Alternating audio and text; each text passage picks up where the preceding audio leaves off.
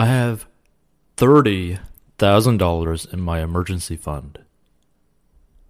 Is it enough?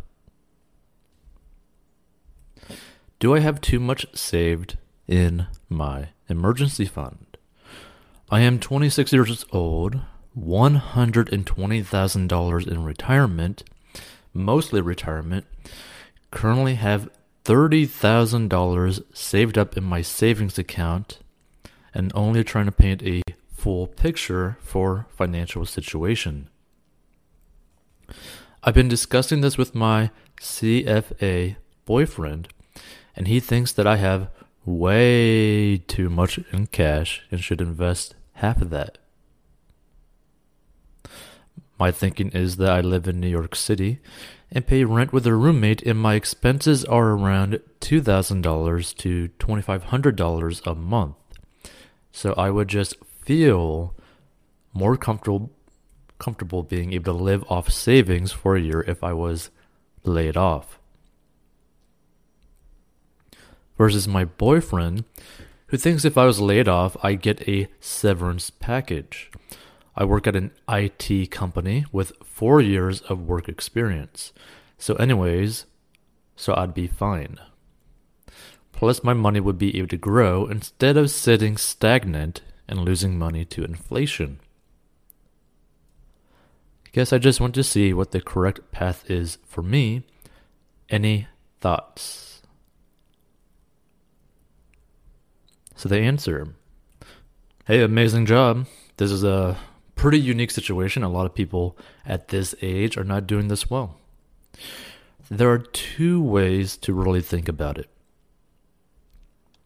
Have basically a year of emergency savings so that you literally do not ever have to worry about the if situation of you losing your job or other emergency of similar magnitude. Or have half the emergency but maybe put the other half into a very liquid investment like an S&P index fund using something like Robinhood where you have an immediate access to it whenever you want or need it, which by the way, if you're interested in Robinhood, go join down below and you could get a free stock. So which route makes you feel the most comfortable doing? None are really wrong you're in an amazing financial situation. And let's face facts, it would not be hard to get another job in IT. Like IT is on a boom, and pretty much every city, every state is needing IT workers. And data is going to be a bigger thing as well. So, especially if you're willing to move, you basically, you know, recovering any lost amount of wages would be a very quick process, right? So, technically speaking, you don't necessarily need a massive emergency fund. Just keep in mind personal finance is personal. Do what's best for you and what you want. So, for example, if having a year of emergency fund in a savings account that you have access to whenever you need it available to you makes you feel at peace when it comes to money and about just your lifestyle and you living your life, then yeah, have a one year emergency fund you're in a situation that you're actually capable of doing that because you actually already have it, right? And you have a good paying job, you have a lot of opportunities to you, right? Because the cool thing about IT work is that it's similar to like nursing work where you could just make more money whenever you really need it, right? Like right now, there's nothing stopping you to go work another IT job if you want an even bigger emergency fund, or if you want to like double the amount of money that you have in retirement, you can do that very quickly because you could just get another job in IT on the side on like on the weekend, right? So it wouldn't be hard for you or someone like you in a similar situation to just go make more money. like your best opportunity for you when it comes to like financial success is literally just working more because you have that ability available to you. So there's nothing really wrong with this.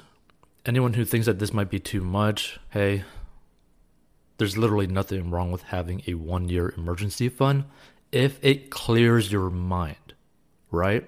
For example, if someone in the past, or like if their family members or like their parents always had issues with, you know, saving money, like never really having enough money in their bank account, it makes perfect sense for like their kid to basically be like, hey, you know, I always want to have a decent amount of money in a savings account so that I feel safe.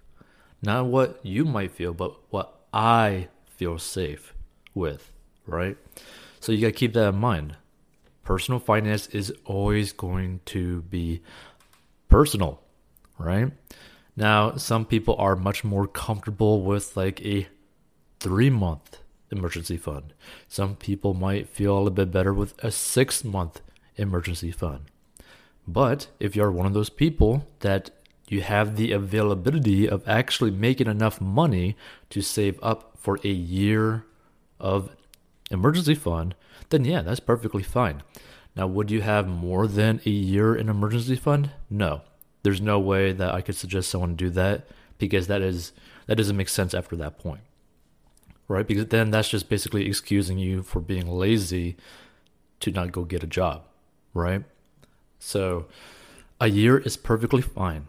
After that, like don't increase the savings account after that. Just put it into like, you know, something like an index fund that has, you know, a certain like maintainable rate of return every year and has a track record of producing a decent return every year. And just keep like a secondary, you could say, emergency fund in that where it beats inflation but it's liquid. Yeah, you might have to pay taxes on it. Well, you will have to pay taxes on it, but you know, you might lose some money. You most likely will make way more money, but you know, you have that little bit added risk to that. But that thing is mainly for okay, I'm okay with that thing fluctuating because I don't really care too much about that extra secondary emergency fund, but I have that cash available to me whenever I need to go do something, right? For example, let's say that, you know, her in this situation, right, is uh, a hundred, well, she has $120,000. Okay, let's say that her $30,000, you know, one year savings emergency fund situation, she keeps that, right?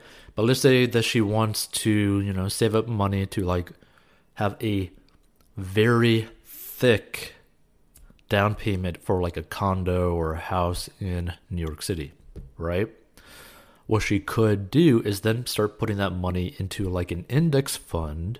So it's kind of like another emergency fund, kind of like another savings account, but with a very strong likelihood that it's going to creep, uh, keep increasing over time, right?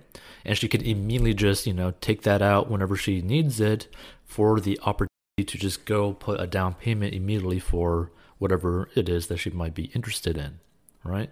So that's another way to think about things too. Because the whole point of an emergency fund is that you never want to touch it, right? So just keep this emergency fund in a savings account, which is a little bit harder to, you know, just immediately spend money on. But then start putting money into like an index fund where you just keep piling it, piling it, piling it but make it so that it's something that's very liquid in the sense that you have immediate access to it, that you can literally sell every single thing in there, get your money out. Yeah, pay some taxes, but you could immediately go use that money to do something, right? So that's something that people should probably start focusing on after they get their emergency fund fully, fully funded to the point where they feel safe because that's one of the best things to do. Feel free to watch more personal finance stories and personal finance lessons. Check out 40inbox.com to master your money, personal finance lessons, personal finance courses. Contact us with your personal finance question or story, and we'll turn into future episodes. And we'll see you in future episodes.